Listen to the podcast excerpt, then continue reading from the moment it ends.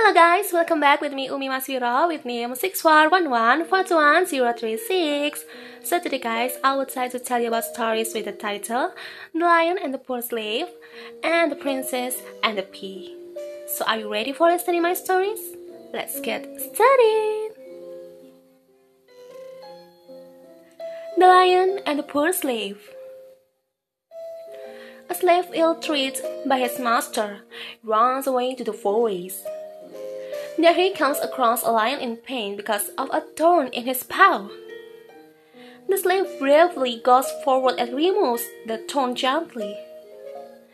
The lion, without hurting him, goes away. Some days later, the slave's master comes hunting to the forest and catches many animals and catches them. The slave is spotted by the master's men who catch him and bring him to the cruel master. The master asks for the slave to be thrown into the lion's cage. The slave is awaiting his death in the cage when he realizes that it is the same lion that he had helped. The slave rescues the lion and all other caged animals. The next story is The Princess and the Pea. Once upon a time, there was a prince who wanted to marry a princess, but he would have to be a real princess. He traveled all over the world to find one, but nowhere could he get what he wanted. There were princesses enough, but it was difficult to find out whether they were real ones. There was always something about them that was not as it should be. So he came home again and was sad, for he would have liked very much to have a real princess. One evening, a terrible storm came on. There was thunder and lightning, and the rain poured down in torrents. Suddenly, a knocking was heard at the city gate, and the old king went to open it. It was a princess standing out there in front of the gate. But, good gracious, what a sight the rain and the wind had made her look! The water ran down from her hair and clothes. It ran down into the toes of her shoes and out again at her heels. And yet she said that she was a real princess. Well, we'll soon find it out tell the old queen. But she said nothing.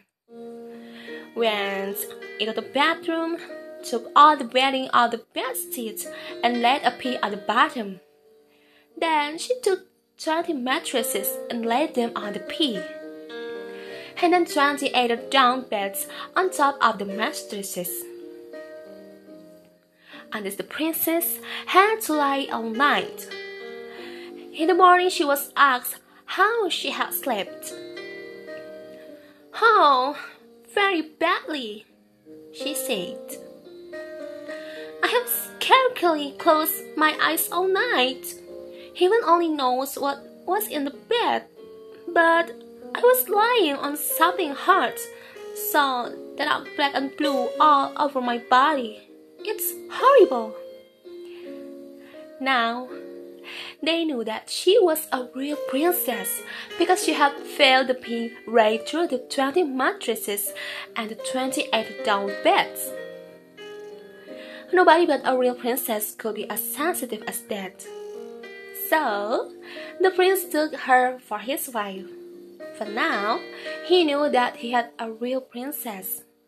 And the pea was put in a museum where it may still be seen if no one has stolen it the end guys. So thanks for listening from beginning until finish. I hope we can see again in another time. And see you guys. Goodbye